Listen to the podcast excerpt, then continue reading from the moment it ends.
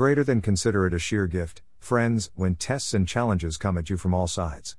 You know that under pressure, your faith life is forced into the open and shows its true colors. So don't try to get out of anything prematurely. Let it do its work so you become mature and well developed, not deficient in any way. James 1 2 4, MSG. Even though I want so badly to feel better, I know that my faith is at work. As I sit here and have enjoyed a good day as far as my health goes, God is testing me and building up my faith.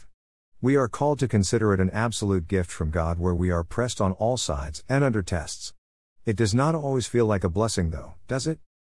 I personally do not feel the blessing until after the test is over, then I can smile and say finally, God. Thank you. It is finally over.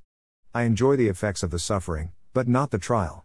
I enjoy the faith that is being built, but I despise the learning time. It can be seen as the equivalent to wanting the degree, but not wanting the years of work it takes to get that college degree. Trials force us to show our faith for what it really is. Through our trials, we, and everyone else, see our faith for whatever it is. It is an encouraging experience, especially when we think about Philippians 1 6, which says, He who began a good work in you will bring it to completion at the day of Jesus Christ. God is continuing to work in me. It is painful. It is ugly. It is uncomfortable. But, it is progress.